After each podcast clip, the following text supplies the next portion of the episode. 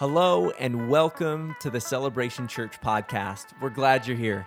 In just a moment, we're going to jump into this week's message. But before we do, I want to encourage you to connect with us online.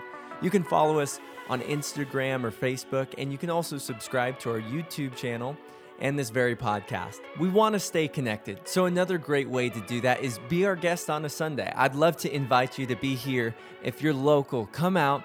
We want to meet you, get to know you, worship with you. We'd really, really enjoy your company. And without further ado, let's jump into this week's message.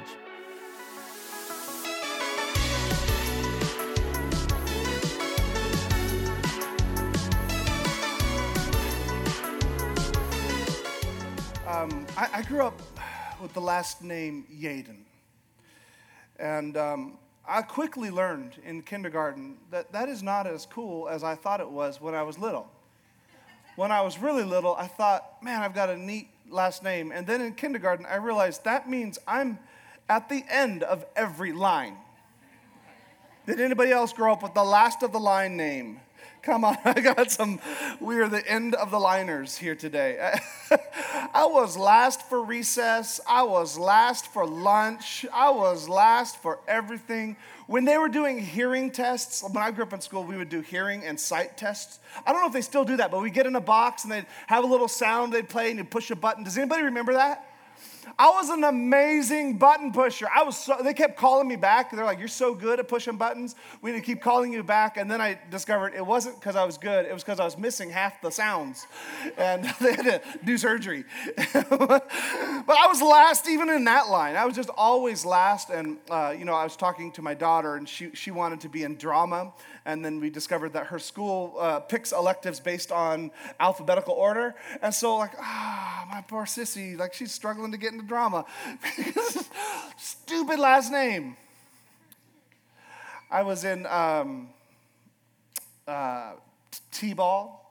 T-ball was fun. I remember, uh, I still have one of those memories from T-ball, like throwing the ball from the outfield in and just feeling like everybody saw how amazing that was. Anybody have those memories from you when you were a kid? You're like, yeah, they, they saw that. Uh, and, and, then after T-ball, we did coach pitch, which is the, the dads would throw the ball to you. And then after that, we had where the, the kids would kind of uh, help. And, and then we got to the point where we were finally doing like actual little league. And that, you know, that's when the jersey goes from being like some, some local like Max Sporting Goods, some, some local like First National Bank or whatever, to like an actual like embroidered cool shirt, you know. And, and I was so excited to be a part of that. And I, I put a lot of effort into being good at baseball as a kid. I played it all the time. I, it, it rained almost every day of the year where I grew up. And we would be out there playing in the mud. I just, I was all about it. And I remember trying out for Little League and I watched all my friends go through the tryout process, and, and I was last in the line. I was last in the line, and I remember when I when I finally got up to, to do my, my thing, and they they would you know hit balls to you, and you had to field the balls and get them to first base. And they'd hit pop flies, you got to catch them and rocket them you know back to first or whatever. And then you got to hit, you got to see if you can hit. And and I did really I did pretty good. Like like looking back, like even then I knew like I, I was pretty competent as a, as a little kid playing baseball. I wasn't great, I wasn't the best of the pack, but I was pretty good. And, and I had been playing with the same kids for a long time. And my friends and I all expected that I would probably be on their team with them until. I, noticed that like as the as the dads are all you know recording their little information as the kids are trying out I, I just found it to be unique that myself and the other two last kids in line did not get on a little league team pretty heartbroken as a little guy. And also knowing that it wasn't because I wasn't good, it was simply because all the spots had already been filled. They were just filling everybody on the spots. And I just happened to be one of the last three, which wasn't all that bad. I just went back to the league I was in before and I dominated those little kids. Wrecked them. I was a hero for like three months. It was amazing. And even though now I, I look back and I realize like some, there, there, just wasn't enough room on the teams for everybody. Uh, there's this part of me that thinks, man, I, I did good enough to be on that. And I knew some of the other kids. I saw how they played. we played at recess. I know they actually couldn't play. And, and in that moment, I felt, I felt underappreciated. I felt unvalued. And I felt unseen. And there's been a lot of times in my life when I have felt underappreciated, unvalued, or unseen. And in those moments, I'll find myself giving more, serving more, leaning in more, trying harder to make a bigger difference. But it seems that even when you give with the purest moment, motives, and even if you serve with, with the best heart, there's still a part of you that wants to be recognized for what you're doing. Like there's just a part of you that would that would just love a thank you for, you know, you've been picking up his socks since day one, and you're like, I just want to thank you. I think the desire inside of us for recognition, I, I think it never goes away. There's a part of us that even though we may feel unseen now, we, we always desire to be recognized. And maybe today you're an, you're an introvert and you're like, I actually don't want, I don't want to be the center of the room, but I do want to be the center of someone's attention. Like, what about me? Like, oh, why aren't they noticing what I contribute, what I do, how I think, like uh, how what I bring to the table? Because the truth is, so often no one seems to notice. We do things that really deserve recognition, but it seems that so many times, even though we act in ways that should gain approval, we don't get the approval or the recognition we're looking for. And so, my, my question today is this how do we stay faithful when we are still waiting to be noticed? How do we stay faithful to the, the dream that God has placed in our heart when we're still waiting to be noticed for that dream? We're, we're in a collection of messages around the book of Genesis. The book of Genesis, the word Genesis, it's the first book of your Bible. And the word Genesis means beginnings. That's what it means, beginnings. And so, so this book tells us sort of the, the idea of like human origins, like the purpose behind that. It tells us like uh, the, the origins of like all the pain and suffering and dysfunction in the world. Like, did you know that like the world is dysfunctional? It's actually not everybody else, it's you too. Let's just, just say it. I'm dysfunctional. hey. Like, it, talks about the, like, the way the, the world is dysfunctional, why there's suffering in the world, why there's sickness in the world, why there's just all this, it's all of that. But 80% of the book of Genesis circles around one family, and specifically three members of that family a man named Abraham, his son Isaac, and his son Jacob. These three are sort of the, the leaders of uh, living for God by faith. They're sort of the, the founders of, of, of turning towards God in faith, not knowing the end, but following Him by faith. And Jacob had sons. And today we're in the middle of a series on Jacob's youngest son. His name is Joseph. And eventually there's another son that replaces him as youngest. But for now in the story, he is the youngest of a packload of boys. And the Bible tells us the story of how God had begun to give this young man dreams, and we talked about it two weeks ago, how God gives him dreams, but those dreams come with details.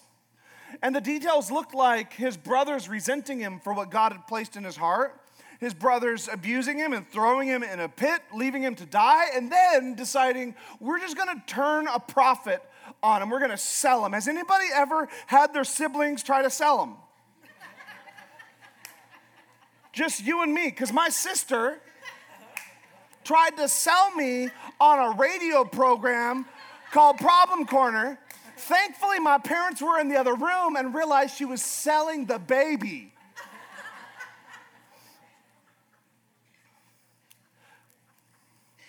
This, this young man is sold to slave traders And then his brothers take his nice clothing that he was wearing and they, they rip it and they cover it in the blood of an animal and, and bring that back to dad so that their dad would forget him and not go looking for him.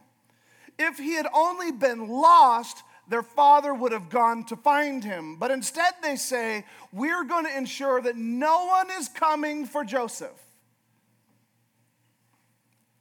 And that's all happening in chapter 37 of Genesis. And it says he was taken by the Midianite traders. And then, chapter 38 is the family story back to normal. The family goes about their regular business. They've forgotten about the sold son, they've forgotten about this kid that is now in slavery. And it takes an entire chapter as though the Bible is just kind of going on with business as usual to circle back and say, oh, yeah, let's talk about the boy who is now a slave.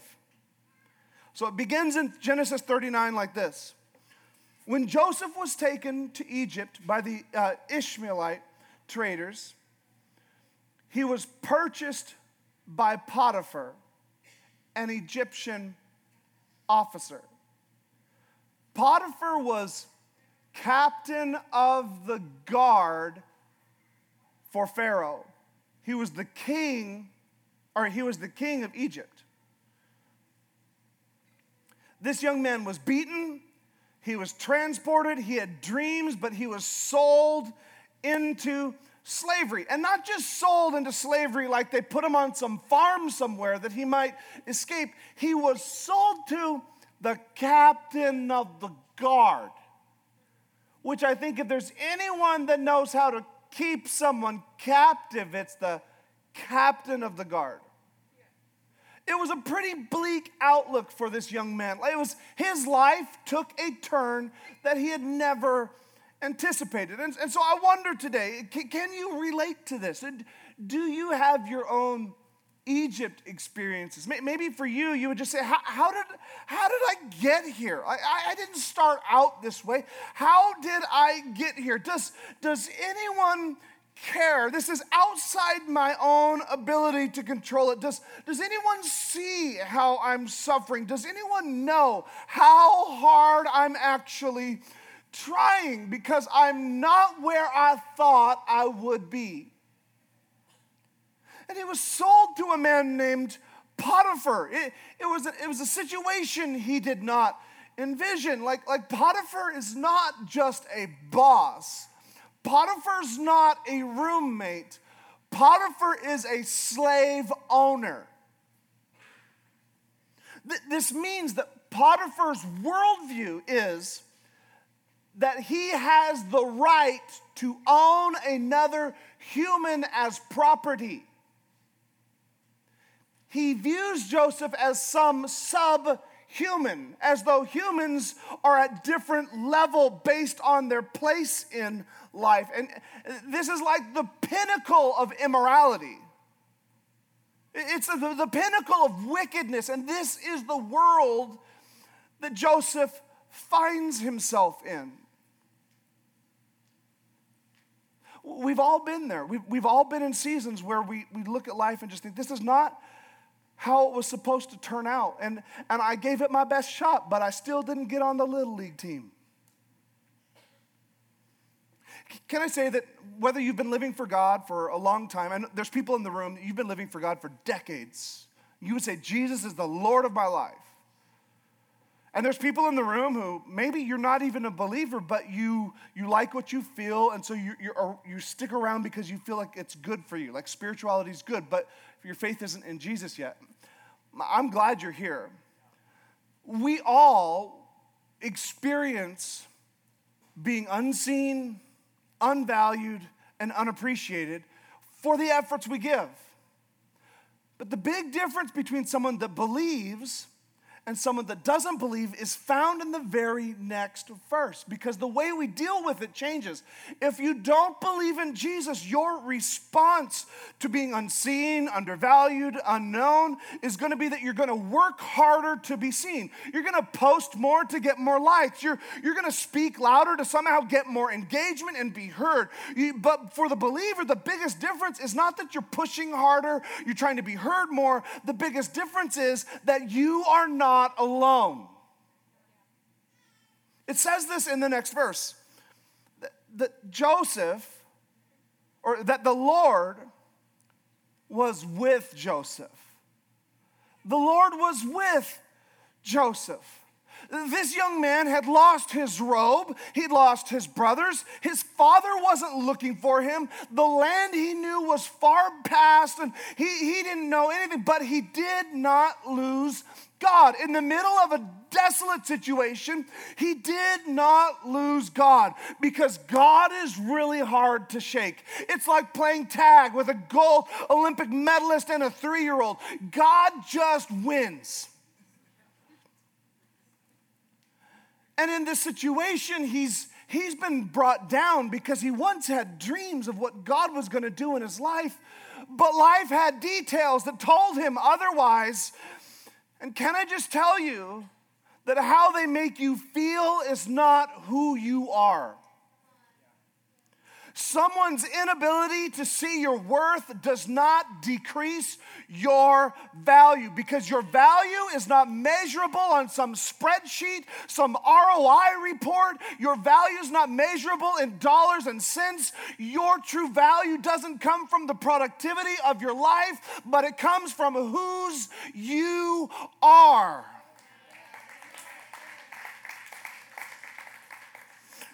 When you walk into a room, you bring the light of God into that room. When you walk into that corporate office, you bring the presence of God with you. Your true value isn't in what you produce, it's who you bring with you. He, you are bought by the blood of Jesus. You were bought with a price. Like your value comes from whose you are, not what you do, not what they say about you, and not what you have. The Bible tells us that, that even in our darkest moment, He is a friend that sticks closer than any brother. The Bible tells us that He will never leave you and He will never forsake you. The Bible says that, that he, as a mother would never forget the name of a child that she had, but in, perchance she ever forget the name of the child, God tattooed your name on his hand so that he could not forget you. You are not alone. Somebody's like, God said tattoos? Read it.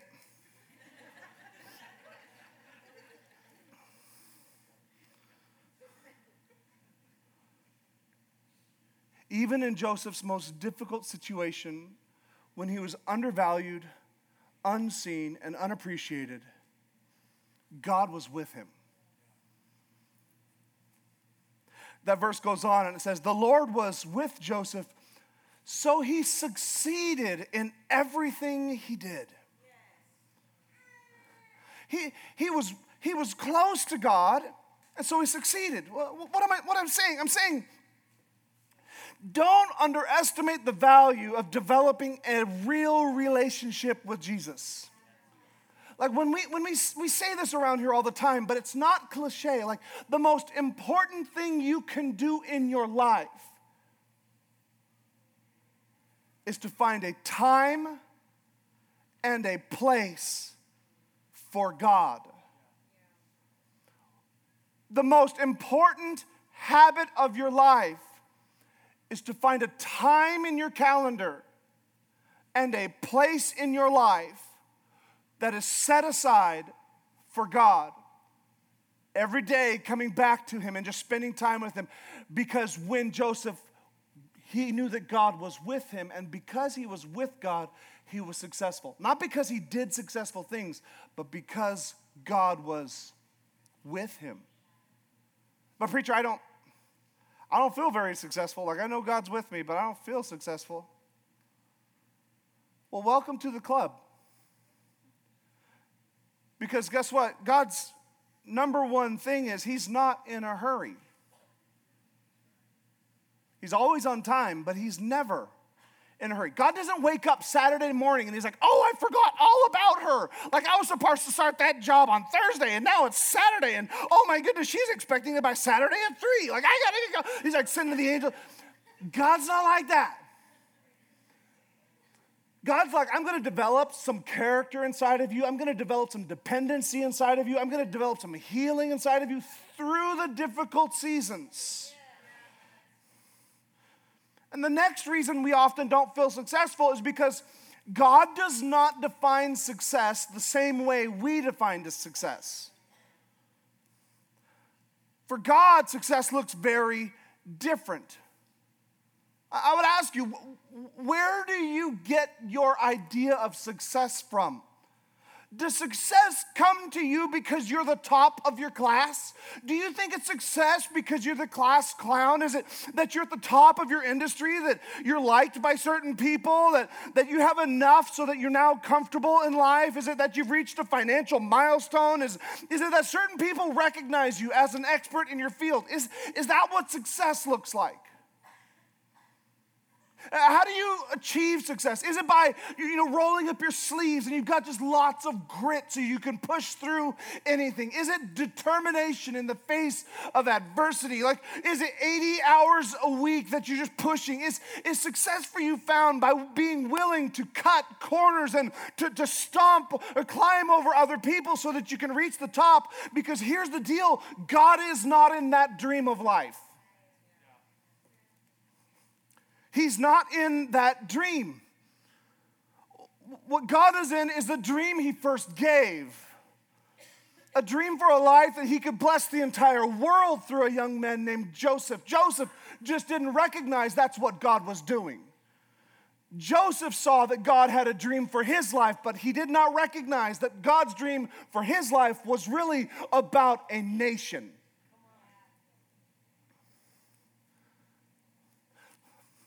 And so Joseph has a dream, and he's not seeing the dream fulfilled. And he's doing the one thing that is most important in the meantime between a dream and its fulfillment.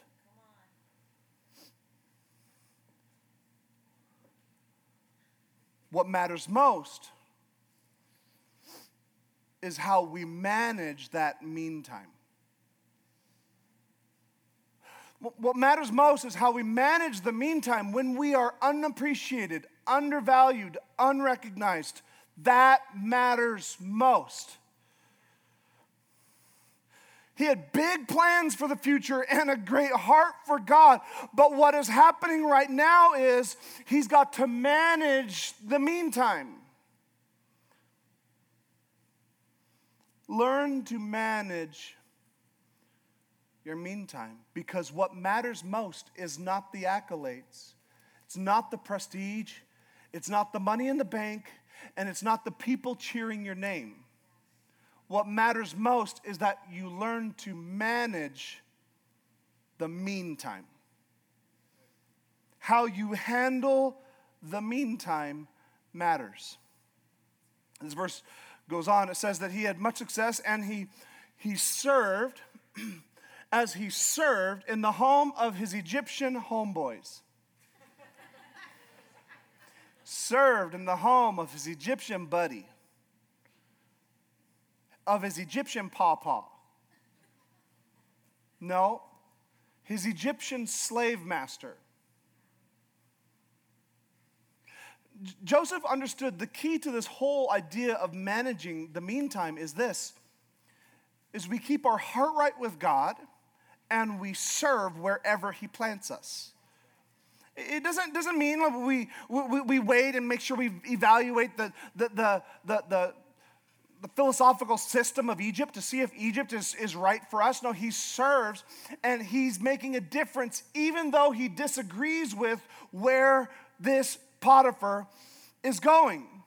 It's the most powerful words you can speak to somebody are these simple words How can I help? How can I help? This is Jesus' method. This is Jesus' way. The Bible says that, that the Son of Man didn't come to be served, but to serve others and to give his life as a ransom for many. Jesus didn't come to be noticed, he came to notice. So my life becomes richer when I notice, and it becomes more hollow when I insist on being noticed. Wonder like why, why am i at where i'm at right now god? Like why did why do you have me here right now? Why, why do i work for this company? Why do i have this group of friends? Why, why am i married to this person? Like like why am i in this community of faith? Can i just tell you that maybe it's about god calling you to notice somebody rather than trying to be noticed by somebody? Because as long as we are wondering why no one is noticing us we will be resentful, irritated, entitled, and we will live transactional lives. But when we look at the meantime as an opportunity to serve others, our lives begin to count. Our hearts grow bigger and we find the peace we've been looking for. I think the difficulty with serving other people is that often the people you serve the most appreciate you the least. God, God is great at rewarding what no one else has rewarded. And to give where no one else has given.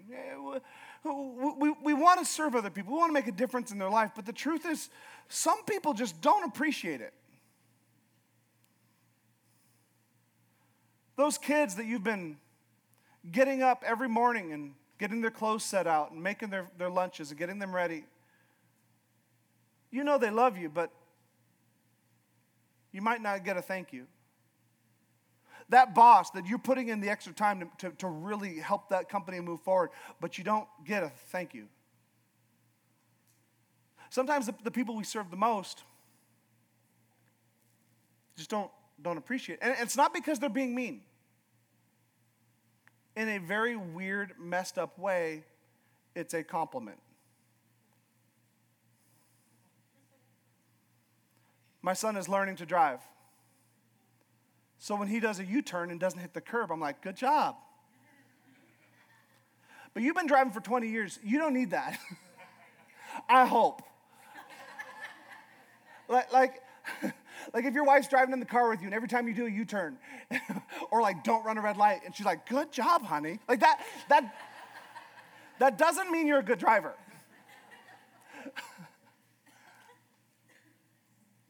because when you give, consistently at a certain level, it is expected. That's not a bad thing. It's weird, but it's, it's the way it is. Like, so for instance, like I, I and this is not me fishing for anything. we had our, our communicators weekend last week, and they killed it, didn't they? They did so good. I, I would encourage you, like, go back and listen to all their messages. They all did so good. And, and, and I'm, I'm certain they got a lot of good, positive feedback. I'm certain of it. But like, like I preach every week and I'm not, I don't get the positive feedback all the time. I'm not asking, I'm certainly not, I, please don't. but the reason is because I do this all the time, so it's kind of expected that I'm halfway okay. And that's a compliment in a, in a really weird, messed up, in a weird way. And, and here's the deal is that, that we can insist on being recognized, or we can understand that God is incredibly good at recognizing things that are not recognized. In fact, Jesus tells us that, like, when we give to other people, when we serve other people, like, don't make a big deal about it. He says, because God wants to reward publicly what you do privately. But if you insist on getting recognition for it now, then that is your reward. Then that is, that is the reward. So the truth is that our, our motives always eventually reveal themselves. And what's going on with this young man, Joseph, is that he's discovering that he's not actually serving Potiphar. He's actually serving God. Yeah, the face to it right now is a wicked is a wicked slave master, but he is serving him as though he is serving God because what matters most is how we manage our mean times. The next verse says Potiphar noticed this, and he realized that the Lord was with Joseph and giving him success in everything he did. You see that? Like Potiphar notices exactly what's going on in Joseph's life. Joseph didn't need to be noticed, and so Joseph was noticed. The, the, struggles that we have is that we just have a desperate need to be noticed, to be validated, to be vindicated, to be recognized, to be affirmed. But can I tell you, if you would just submit it to God, eventually He takes care of His own. Like, I, I pastored this small little church in Alaska. Like, great Sunday. Like, Easter would be like 72 people and I'm lying. It was small church. But you know, we, we, we, we held that small church in our hearts and in our hands as though God was doing incredible things through it. Like we treated it like God was healing the sick every week, like He was raising the dead every. Like that's that's how we treat. And, and I'm when we came here, we were we were meeting in a school at the back of at the back of a field at Nampa Christian in their in their cafeteria. And some of you were in that room with us. Like for you, you were like, this is a really tiny, tiny room. It's tiny. Guess what? In my mind, it was bigger than this room. It was just like filled with people coming to God in my mind. Why? Because I decided, like, we're, to dig wells even when things are small. Like, we're not to despise small things. We're to say, no, like, we're to dig wells of prayer in our life. We're to, like, study the Word of God. We're to lean in. We're to develop relationships through groups. Like, we're to be a part of what God is doing because it's all about managing the, the meantime and so when God had a place like this that he was going to gift to, to a people, it wasn't that he was like, oh, Roger's amazing. Because it's not it. He's just looking for someone that's going to manage the meantime because this is also a meantime.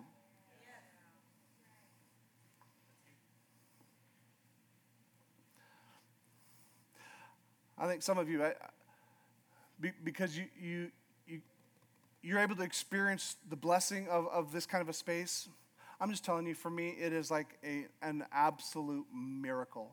For me, it's, it's a miracle on the level of somebody like growing back a leg.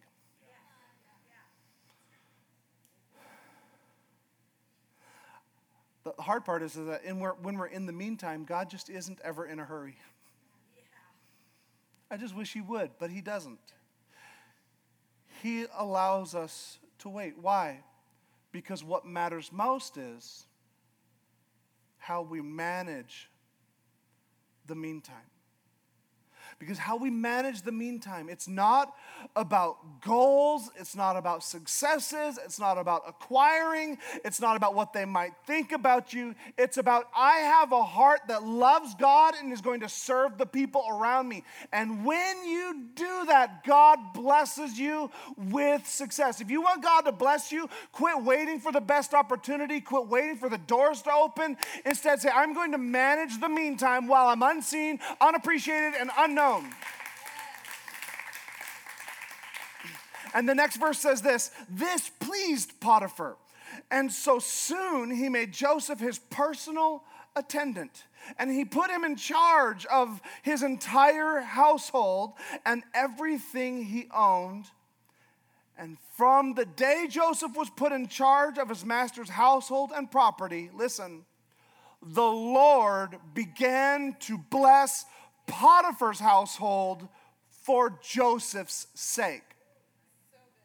All of his household affairs ran smoothly, and his crops and his livestock flourished. Uh, can I just tell you that God will bless the people around you because of your faithfulness to God? Like, like this is throughout Scripture. This is later in Joseph's life. God blesses the entire nation of Egypt because of Joseph's faithfulness, which then blesses all the surrounding nations because of Joseph's faithfulness. God elevates a young man named Daniel, and Daniel is faithful to a wicked and corrupt king, and God blesses the entire kingdom because of Daniel. I'm just telling you, like, like I agree, as believers, we need to know what we believe. I believe that as believers, we have to have convictions for what is right and what is wrong.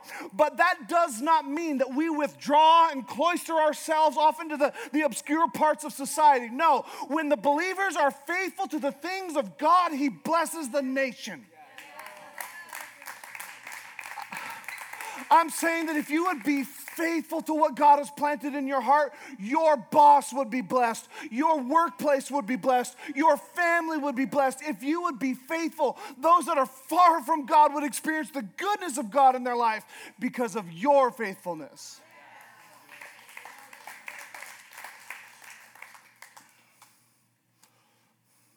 Preacher, if I just had if I just had the right the, the right things work out in my life, no, if, if it was all perfect, no, no, no. You've got to understand Joseph's perspective. Joseph had his robe of dignity ripped from him. He was thrown into a pit. He was sold to a slaver, somebody that had a horrible, immoral view of the world, and yet he remained faithful and God blessed. He was left for dead and God blessed because what matters most is how you manage the meantime. As the band would come, I'm just telling you that we, have got to, we've got to be, begin to realize that when we make the most of whatever God puts in our laps, God can bless those around us. And if you're waiting for someone else to give their best, for you to be able to give your best, you will miss it. Because what matters most is how we manage the meantime. If you feel like you, you, if you just had another opportunity, if you just had a better chance, if, if someone would just notice how smart you are, how eloquent you are, how good you are with numbers, then that would change everything. And I'm telling you, that's not what you need. What you need to know is that the most important thing is how we manage our meantime.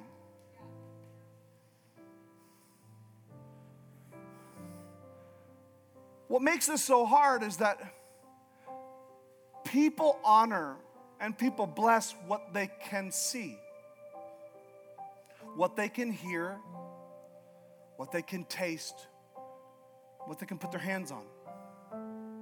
When people see a, a nice building, they say, Oh, good work.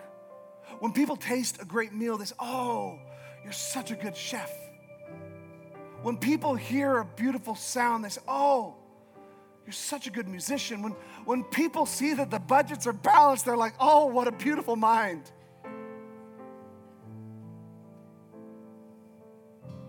And because of that, what often happens is that people reward what they can see, but they don't reward what they can't see.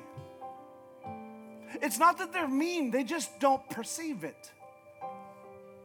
And so you might be in week three of recovery and no one's saying a congratulatory word to you. It's not because they're mean, it's that we are just wired to congratulate and honor what we see. And you might have been, been somebody that has just stood with good character in the unseen moments and nobody sees the fortitude that you've got. But I'm telling you, like there's someone who rewards what's unseen, but the people around you just don't see it. Like, like you may have like forgiven that person that slandered you and nobody else saw it and they didn't think anything of it, but I'm telling you, there's a God whose name is El Roi. He's, he's the God who sees. Like, he's the God who sees things other people don't see. He sees the faithfulness, he sees the character, he sees the concern, he sees the compassion. He's the God that sees when you had to get a second job just to put food on the table.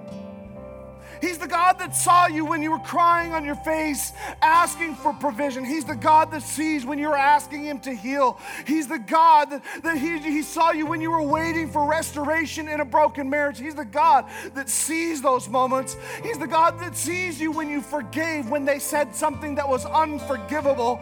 He's the God that sees when you bless somebody even though it hurts you. He's the God that sees you even when your spouse didn't see you. He's the God that sees you even when your boss didn't recognize or care. He's the God that sees even when your grandkids don't seem to value your time.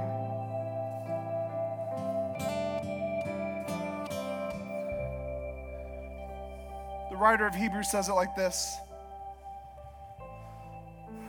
For God is not unjust.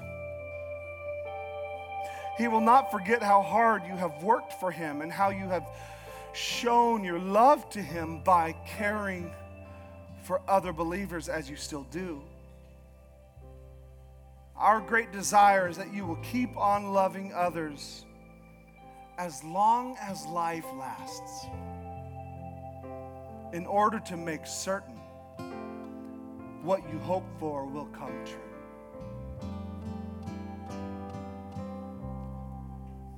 Would you stand with me all across the room?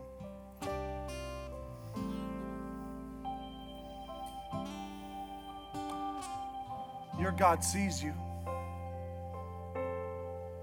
And He's bringing you success.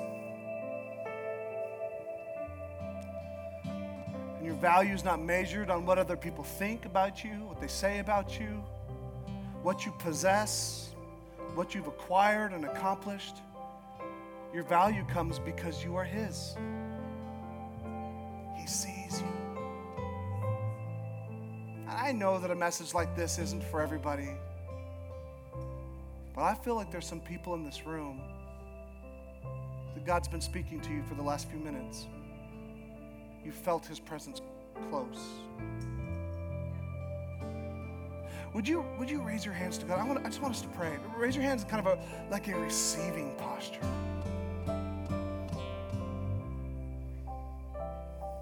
Come, Holy Spirit. Come, Holy Spirit. Have your way in this room.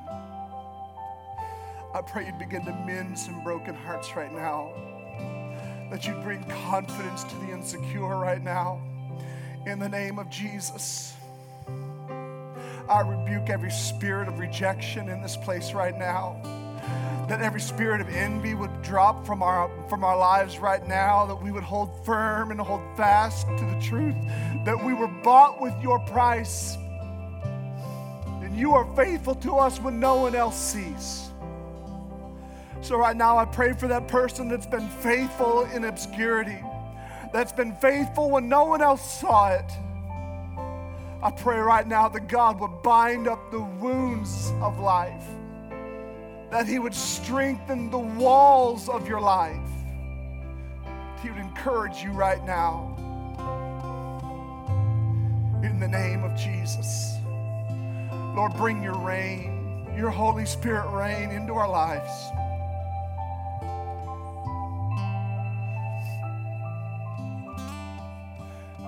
That those that feel unseen, unappreciated, and unvalued, that they would find all of that in you. Jesus' name. Maybe you're in the room today, and for you, you resonated with the idea of this message. But the thing that makes you very different from Joseph is that the Lord was with Joseph. And in a moment of honesty, you would say, The Lord's not with me because I have not allowed that in my life. If you're in this room and you want to mend that right now and be brought into a relationship with God where He's with you, can you put your hand up so I can see who you are? I see those hands. We got some shy hands this service. We got a couple bold ones. Come on, it's okay. You're in a room full of people that support this. You're in a room full of people that that want you to find peace with God. Here's, here's what we're going to do He's already forgiven you. When Jesus died on the cross, it was for you. That's done. All you need to do is repent and believe. This is simply receiving what He's already done. Here's how we do it when we repent, it means we are turning away from the things in our life that we think, do, or say that don't please God. And we're believing in the death, the burial, and the resurrection of Jesus. And when we do this, His blood cleanses us from all sin. He makes us right with God. So, for those of you that raised your hands, I want you to pray something like this. Use your own words. I'll give you the outline, something like this.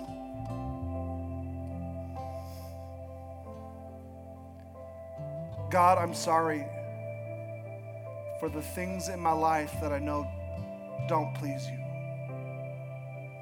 Would you forgive me? I'm turning from them now.